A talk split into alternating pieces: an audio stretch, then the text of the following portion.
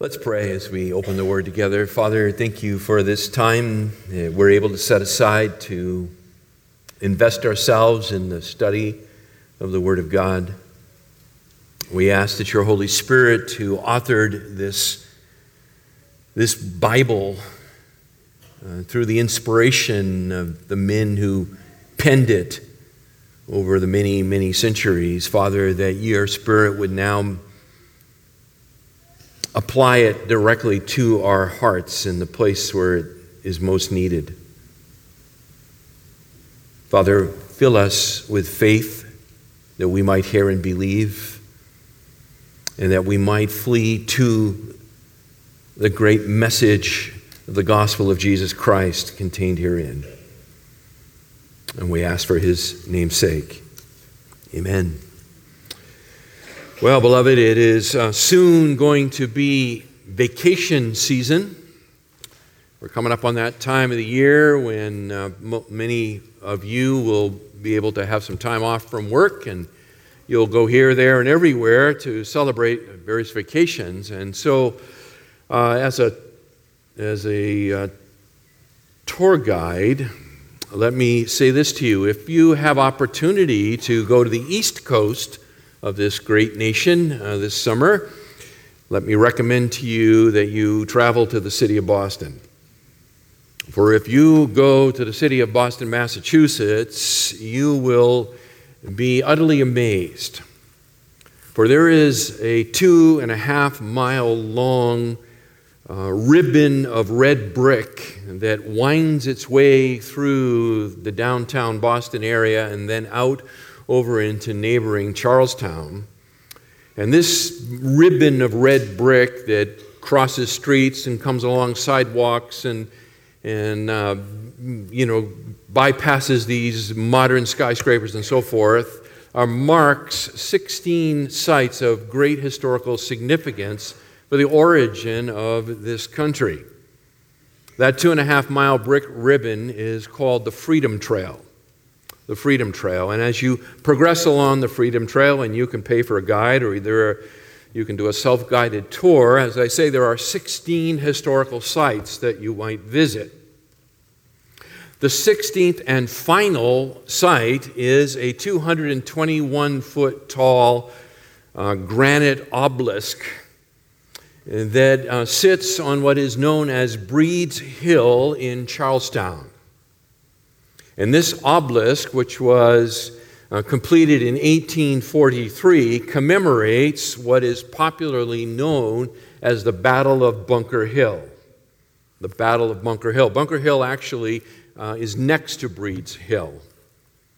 And what makes this site so significant is for a period of a couple of hours on the 17th of June in the year 1775, Breed's Hill was the scene of some of the bloodiest fighting in the American Revolutionary War. On that particular day, 1,000 colonial militiamen, and so what I mean by that is shopkeepers and farmers, um, under the command of Colonel William Prescott, repulsed two frontal assaults by 2,200 of the finest fighting men in the world of that day, the British Army. Because these militiamen had only limited ammo supplies, their leader, Colonel Prescott, gave them the most famous command do not shoot until you see the whites of their eyes. You probably heard that. Don't shoot until you see the whites of their eyes. So just imagine this scene with me. There are these farmers and shopkeepers. They are dug in on the top of, of Breed's Hill, and it's not very tall. And down below, they see coming over from Boston the ships delivering the British regulars. 2,200 British troops form at the base of Breed's Hill. The drums sound. The fifes are blown, the Union Jack is waving in the breeze, and these troops begin the slow, steady assault up the side of the hill. You can only imagine the scene. I imagine Colonel Prescott saying, Steady, boys. Steady yourself. Hold your fire. Hold your fire. Till you see the whites of their eyes. Hold your fire.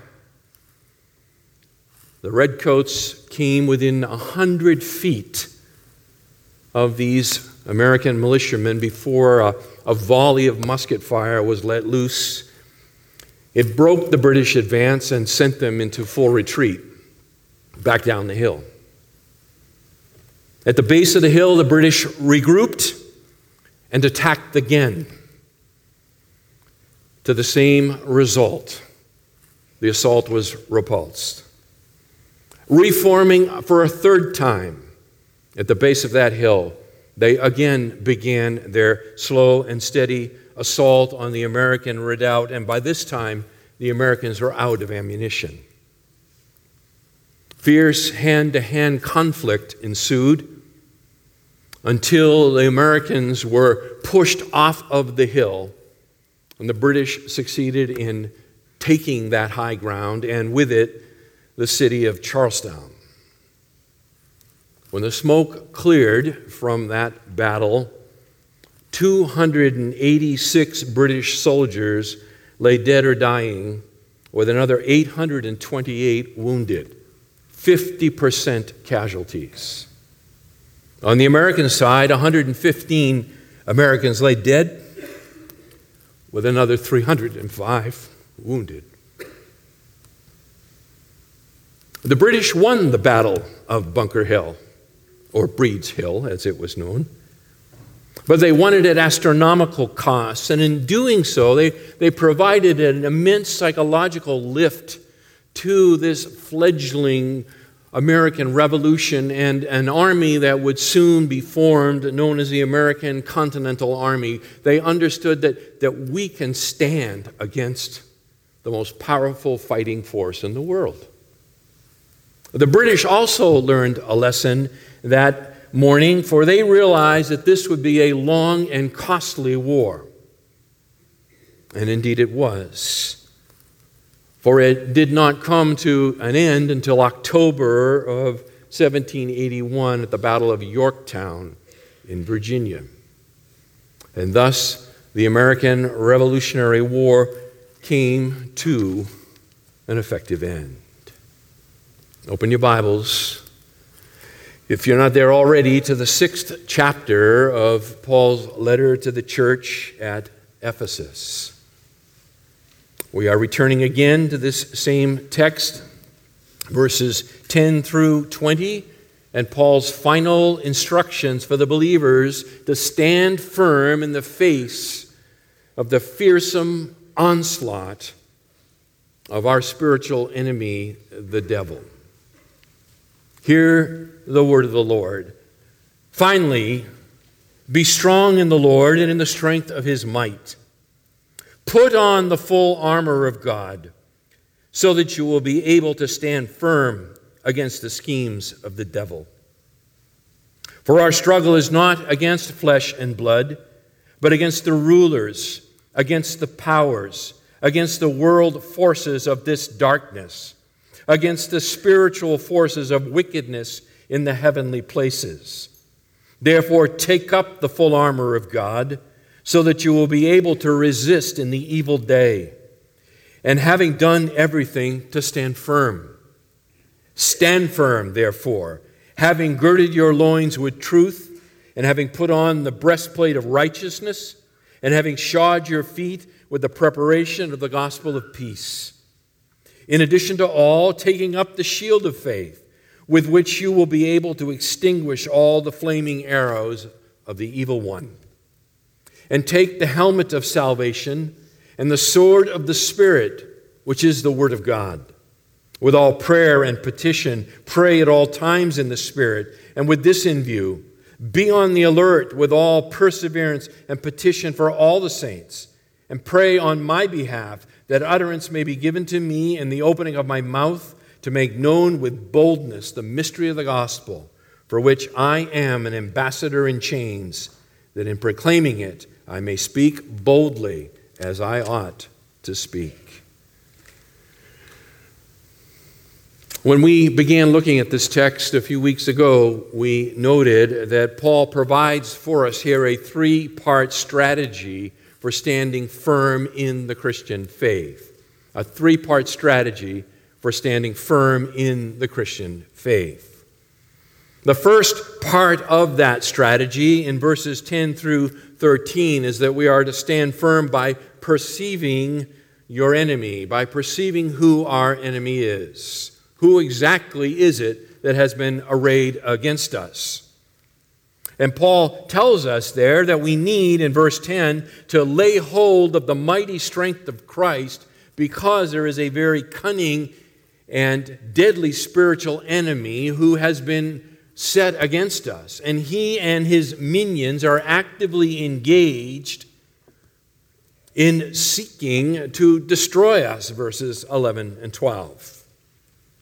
We could boil those first few verses down, verses 10 through 13, Christians, as simply this The devil and his demons are out to get you. They are out to get you. And they have many ways to go about it. Many ways to go about it. We face a very fearsome enemy, and we need to pursue, perceive who that enemy is and how they operate. Secondly, and we began this last week, the second strategy is that we must stand firm by putting on our armor. We stand firm by putting on your armor, verses 14 through 17. And as we began this last week, we noted that grammatically here, the first four items of the armor are the means by which we fulfill the command to, stay, to stand firm. In other words, we stand firm by putting on our armor. They are not separate from one another. If we do not put on our armor, we will not stand firm. We will not stand firm. And we stand firm by putting it on. And it is God's armor, right? It is, it is called the armor of God. It is God's armor, that which characterizes God. Now, last week we, as I say, began to look at this, and we, we looked at the first two items of armor. And so let me just quickly review that for you, and then we will dive in more deeply here. But here in verse 14, we looked first at that first piece of armor, truth, right? Stand firm, therefore, Paul says, having girded your loins with truth, or as the ESV translates it, having fastened on the belt of truth. Having fastened on the belt of truth. The first item that a believer must strap on in order to stand firm against the devil is truth. We must strap on truth. Truth is that which is reliable, that which is trustworthy. We noted last time truth lies at the heart of the gospel because Jesus is truth. He says it himself in John 14, 6 I am the truth. I am the truth. And so, it's not surprising for us that Paul begins with the armor here by looking at truth because truth is foundational to the Christian life. We are truth speakers. Our faith is built upon a historical reality of what actually happened, what really in space and time happened. Jesus died, was buried, and he rose again on the third day. This is truth. Next, Paul says, put on the breast plate of righteousness. Put on the breastplate of righteousness. Again, down in verse 14. We noted that breastplates, the purpose of them is to protect the vital organs here. And so Paul is saying, put on the breastplate, which is righteousness. Okay, grammatically, that's what that means. Put on the breastplate of righteousness means put on the breastplate, which is righteousness. And we spent some time last time, we looked at this. Just summarizing in here, the righteousness Paul's speaking about is an ethical quality. An ethical quality. In other words, it is the actions of the new person in Christ. We, we looked over in chapter 4, verse 24, where we see there the likeness of God is righteousness and holiness of the truth. So we are putting on the, the character of God. In other words, we are to put on moral integrity. That's basically what Paul's saying here. Having put on the breastplate, which is righteousness, in other words, having put on moral integrity. moral integrity. We battle the, the, devil and his minions by living a life of moral integrity. That's how we stand firm. We resist the devil's schemes by living with moral integrity. We expose ourselves to devastating wounds when we do not. When we do not. Next, verse 15, he continues, the third item. He says, having shod your feet with the preparation of the gospel of peace. Now, again, a Roman soldier had some very important footwear. They wore a very uh, thick leather sandal that was studded with, with hollow uh, headed nails, hobnails, as it were. You could, you could almost get the idea of cleats. The idea of cleats. This sandal was tied halfway up the, the shin of a, of a Roman legionnaire, and it provided excellent traction for him in the intense pushing and shoving that would characterize first century warfare. As the two armies would come together to clash, there would be a, a, lot of shoving and pushing in the front line. And if you were to lose your footing and to fall down, you would die. You would die. The only hope you had to survive this kind of combat was to retain your footing. And so the Romans, knowing that, uh, focused on providing good shoes, as it were, to their soldiers. And so that was widely known. It was widely understood in the culture of Paul's day. And so, so Paul uses this as a metaphor. He uses this as a metaphor to speak about the Christian. The Christian is able to stand by strapping on to our feet, as it were, a readiness or a preparation which has its source in the gospel. It has its source there in the gospel, and the content of the gospel is peace. If I were to say it to you another way, it would be this the gospel is the shoe that enables you to stand. As a believer, as a, as a follower of Christ, the gospel is the shoe that enables you to stand. And the content of that gospel is peace. The content of that gospel is peace.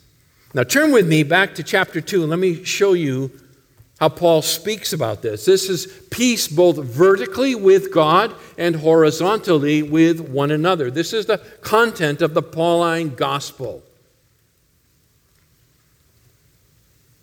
that provides the ability to stand firm. Over in chapter 2, beginning in verse 14, Paul writes, For he himself, that is Christ, from verse 13. He himself is our peace.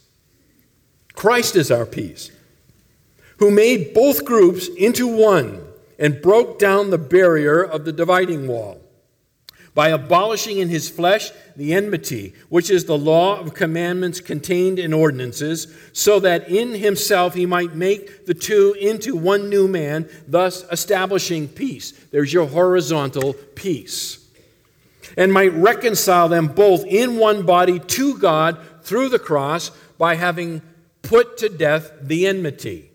And he came and preached peace to you who are far away and peace to those who were near, for through him we both have our access in one spirit to the Father.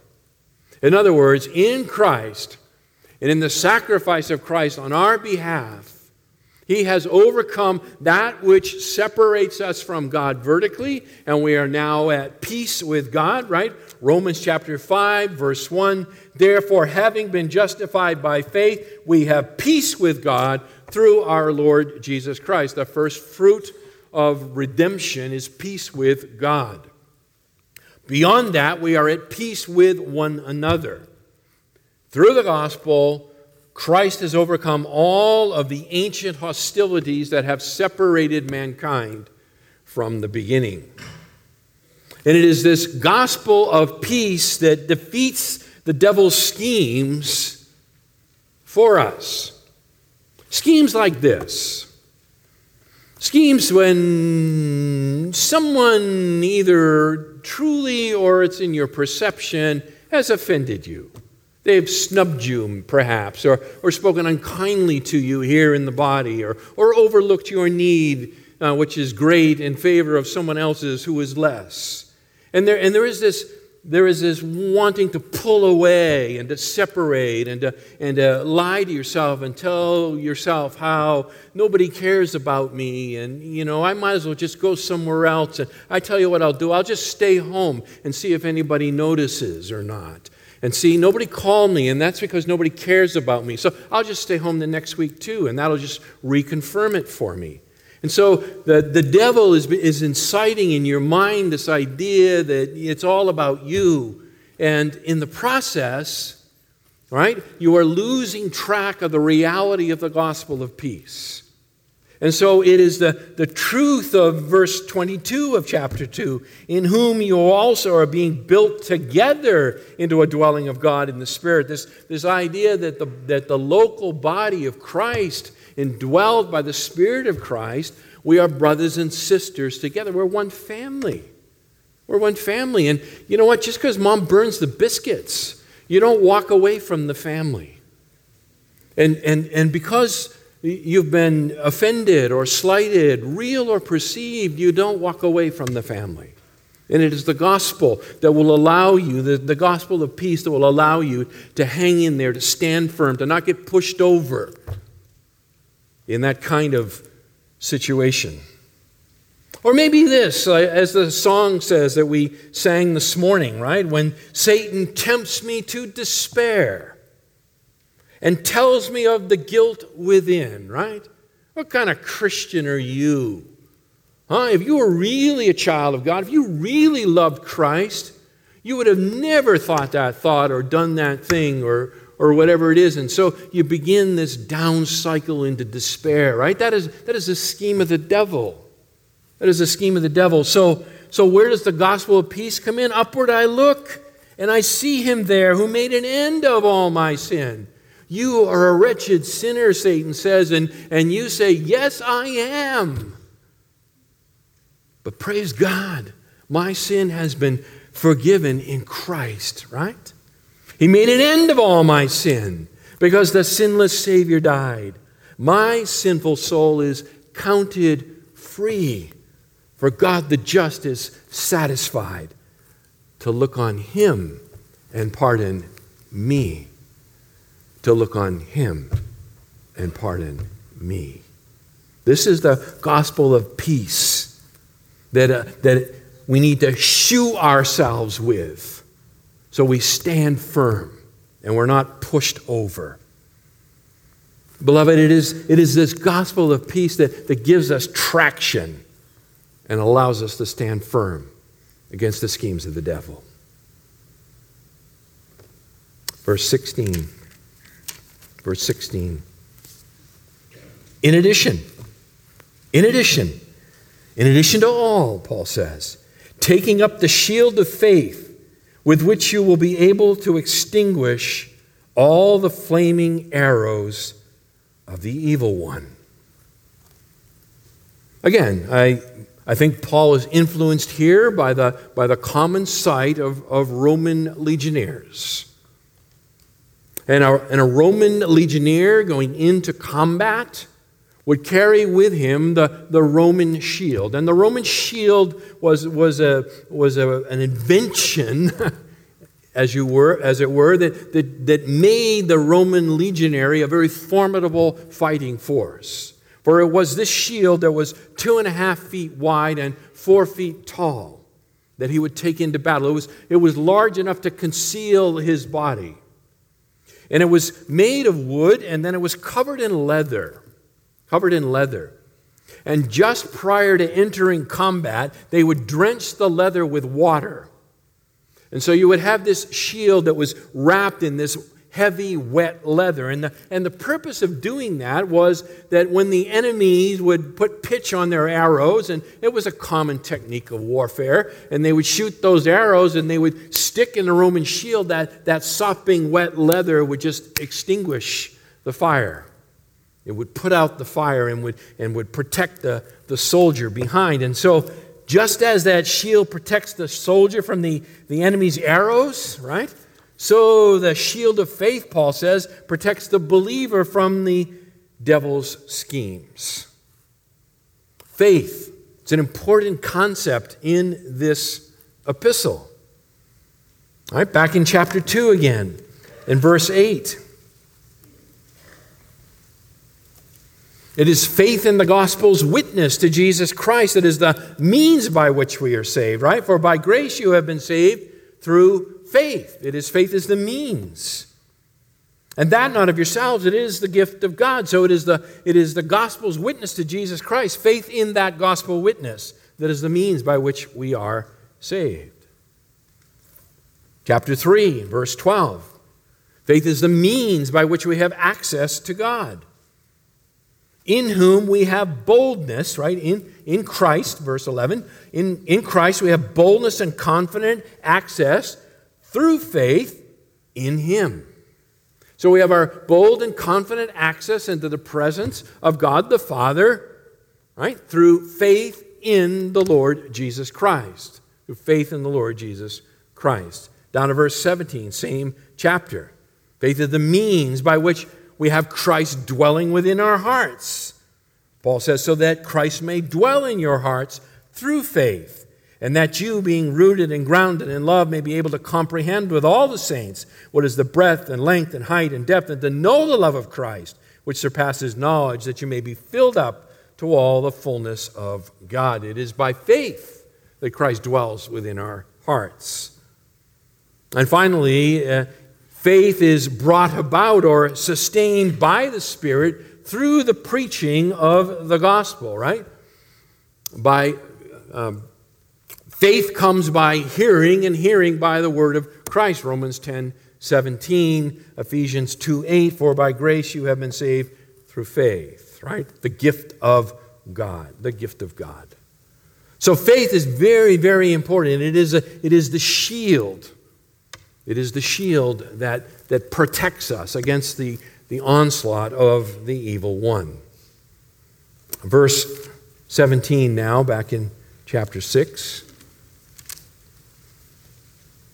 The last two items here. And take up the helmet of salvation and the sword of the Spirit, which is the Word of God. Now, these last two items here, it, it breaks the grammatical structure that, that Paul had set in place with the first four items back in verses 14 to 16. And so these last two are, are introduced by another imperative. Here we're, we're told to take. Okay, so to kind of to pick up or, or you know, take to ourselves. And, and that parallels the earlier command to stand firm. Now, these last two items are, are set apart in that way, and I, and I think because uh, Paul is transitioning here to the, to the next aspect of, uh, of the armor. And, and these last two items, the helmet of salvation and the sword of the Spirit, uh, are essential to standing firm. They are essential, but I believe they give us that transition to verses 18 through 20 a final strategy, you know, which is uh, prayer for boldness. Okay, I just give that to you ahead of time. You write it down. We'll get back there. All right, the final strategy to stand firm is to pray for boldness.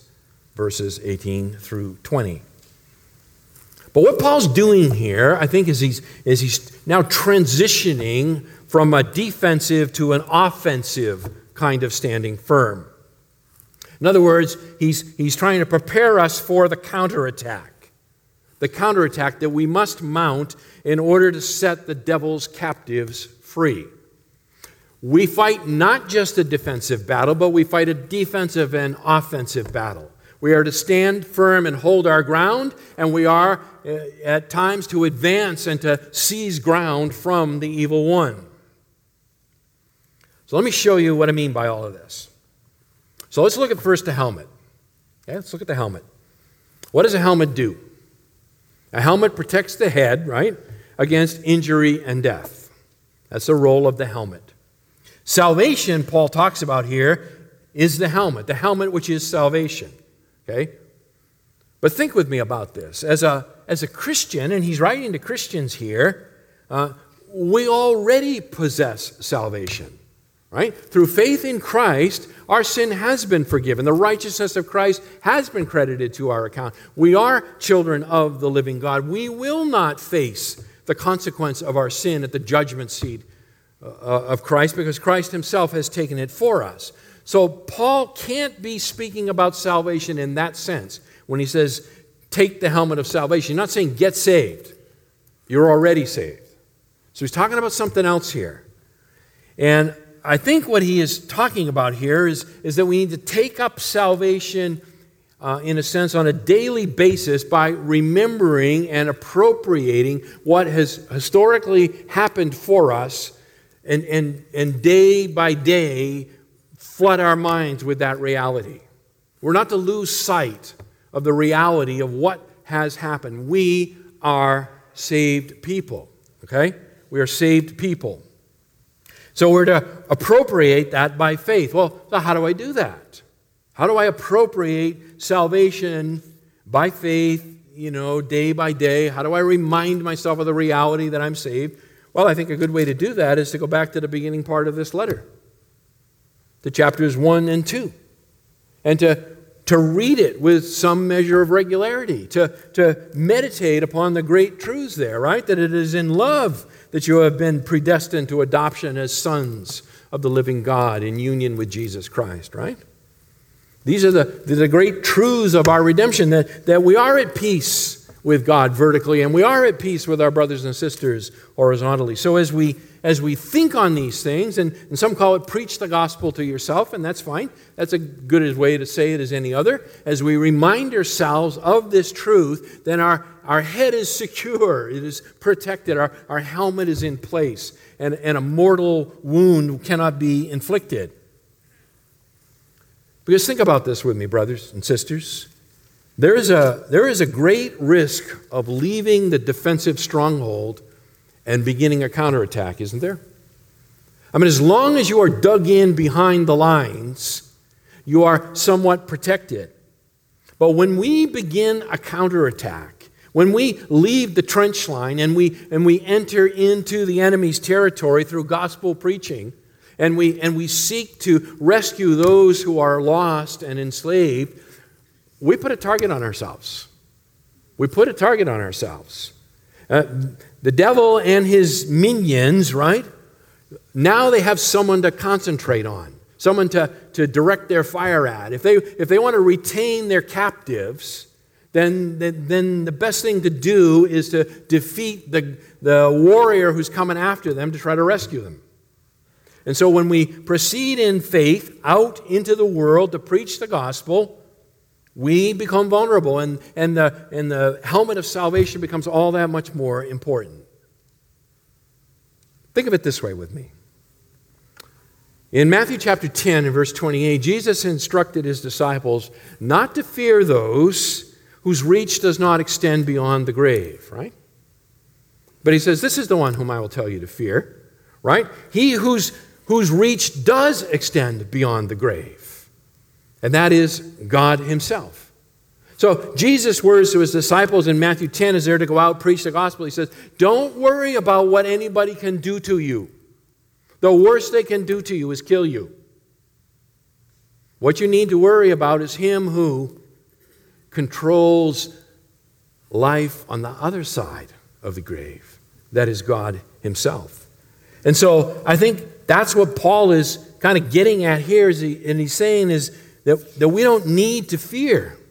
We do not need to fear man or Satan because they cannot ultimately dislodge us from our salvation.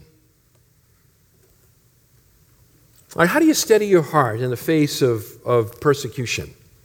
Remember a couple weeks ago, we talked about one of the schemes of the devil is persecution. He incites those against the church to, to ravage the church. How do you steady your mind against all of that? How do you steady your heart against that? How do you continue to preach the gospel when you know that it may well cost you your life? The answer is by taking on the putting on that helmet of salvation, taking that helmet which is salvation and being reminded that martyrdom martyrdom opens the door into the presence of God. It opens the door into the presence of God. When we come back to this text, looking at verses 18 to 20, I'm going to tell you a story of a, of a young woman by the name of Perpetua. You may know that story, you may not. but I will tell you that story about a young woman who put on the helmet of salvation and steadied her heart and mind in the face of the most awful, satanically inspired persecution. So Paul says, put on that helmet of salvation. And finally, he says, and take up the sword of the Spirit, which is the Word of God, right? The final item is the sword given by the Spirit, which is the Scriptures. Now, the sword in Paul's day would have been the Roman, Roman gladius, right? It was about a, about a two foot long, two and a half inch wide, sharpened on both sides weapon. It was designed for, for close quarters combat. It was both an offensive and a defensive weapon. And Paul says, finally, take up this sword given by the Spirit, which is the Word of God, which is the Scriptures, and it is by this that you will rescue. Right? Second Corinthians, just go back to Second Corinthians for a moment in chapter 10. Be reminded there as Paul talks about our warfare. Right? Verses 3 and following. We're not fighting against flesh and blood. We're fighting against a spiritual enemy, and we need spiritual weapons. So we take up a sword, not a gladius, but we take up the Word of God. And Paul says in verse 3, chapter 10, although we walk in the flesh, we do not war according to the flesh. For the weapons of our warfare are not of the flesh, but divinely powerful for the destruction of fortresses. We are destroying speculations and every lofty thing raised up against the knowledge of God. And we are taking every thought captive to the obedience of Christ. Paul says that we are, we are warring against, he calls it fortresses here. I, I think you could easily understand it as prisons. We, we are warring against Satanly uh, designed or, or, or, implemented prisons where people are held captive. Over in chapter 4 of this same book, he talks about the, the devil blinds the mind, 4 4 of the unbelieving, right? So they will not see the light of the glory of Christ, uh, who is the image of God. So we are, we are fighting against this invisible enemy and we are using not worldly weapons not Roman gladiuses, but we are using the scriptures, right? And as we wield the word of God, it enables us to free captives that have been bound by the devil in his evil grip. It is the power of the Spirit of God operating through the scriptures that saves people, that sanctifies people, that draws them to Christ. You remember the writer of the Hebrews, right? In Hebrews chapter 4 and verse 12 For the word of God is living and active and sharper than any two edged sword, and piercing as far as the division of soul and spirit, of both joints and marrow, and able to judge the thoughts and intentions of the heart. Beloved, if you've got friends or family members or, or work acquaintances and so forth that are, that are under the, the captivity of, of the evil one, they are, they are blind the weapon to, to attack that blindness is the Word of God.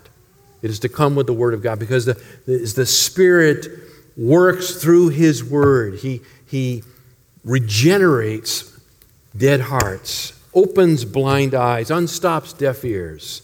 And people hear the gospel of Jesus Christ and they believe on the Lord Jesus Christ and they are saved. Okay?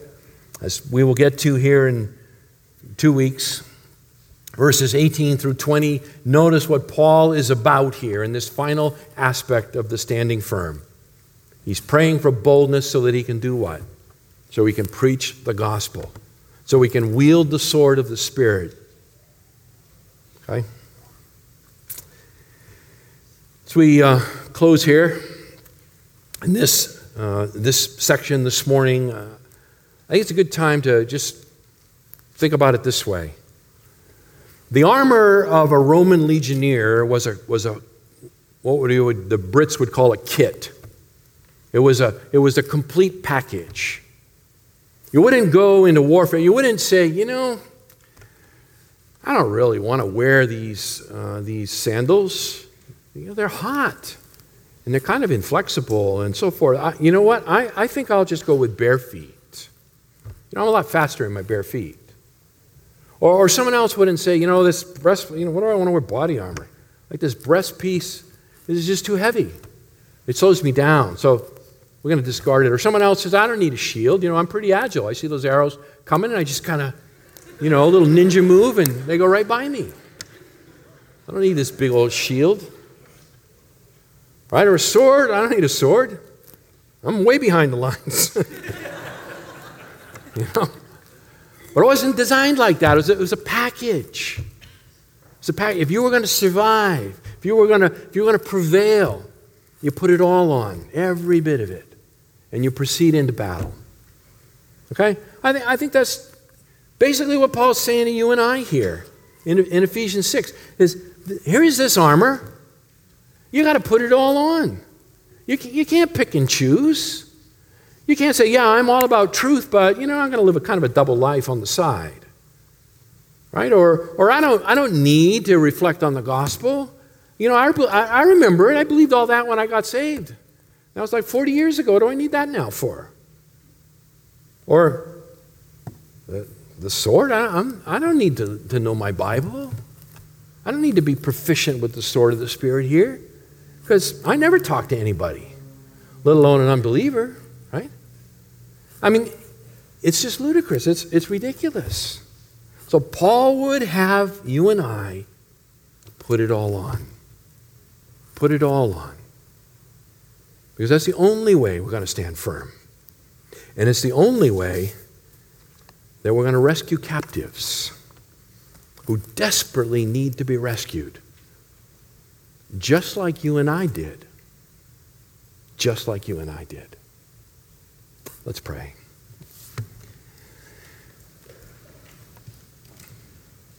Our Father, as we just think about what's being said here and the command to, to put on the full armor of God, I pray that you would impress upon our hearts the, those areas where perhaps we've been a little ne- neglectful, a little shoddy, a little, little slipshod, a little cavalier in, in approaching this matter that your Spirit would apply the truth here individually for us, and that by His grace, that we would be strengthened in the inner man to do what we need to do, to make the changes that we need to make.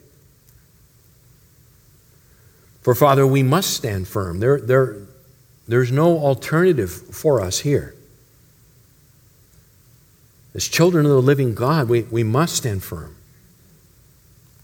How I thank you that we don't stand alone against a powerful enemy, one who is far more powerful than, than us.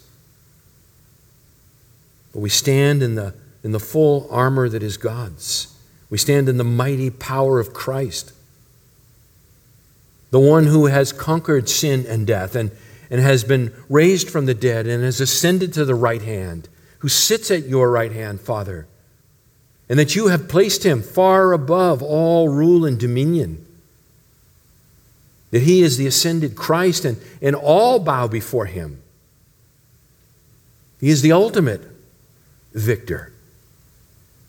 And we share that victory through union with him. Lord, may that, in, that encouragement enable us this week as we go forth into the fight to stand firm ourselves. And when opportunity for, for a counterattack presents itself, when, when the conversation moves in such a direction that we, that we can step right in and speak out for Christ, Father, may you strengthen and embolden us to do so. May our hearts and heads be filled with the gospel, and may it roll off our tongue. And Father, may your Spirit make it effectual, even now, in the hearts and minds of those here some who need Christ for the very first time. Father, may you open their eyes to the reality of it. I pray for Jesus' sake. Amen. If you are here with us this morning and you don't know Jesus Christ, then, then um, I want nothing more than for you to know the reality of life in the Savior. So if you would, if you would be so. Um, so moved to come and to, and to meet me, to talk to me, I would love to open the Word of God with you and to show you how you can know Christ. And knowing Him, you too can experience His everlasting resurrection life. Okay? Brothers and sisters, go in faith today into the world, putting on the full armor of God that you might stand firm against the schemes of the evil one. Go in peace.